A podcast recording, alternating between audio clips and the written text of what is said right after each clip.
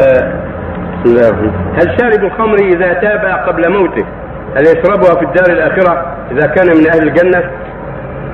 إذا مات إذا تاب الإنسان زال حكم الذنب. فإن التائب الذنب كمن لا ذنب له. أما من مات يشربها فقد توعده الله بأنه لا يشربها في الآخرة. ولو دخل الجنة وهو وعيد شديد.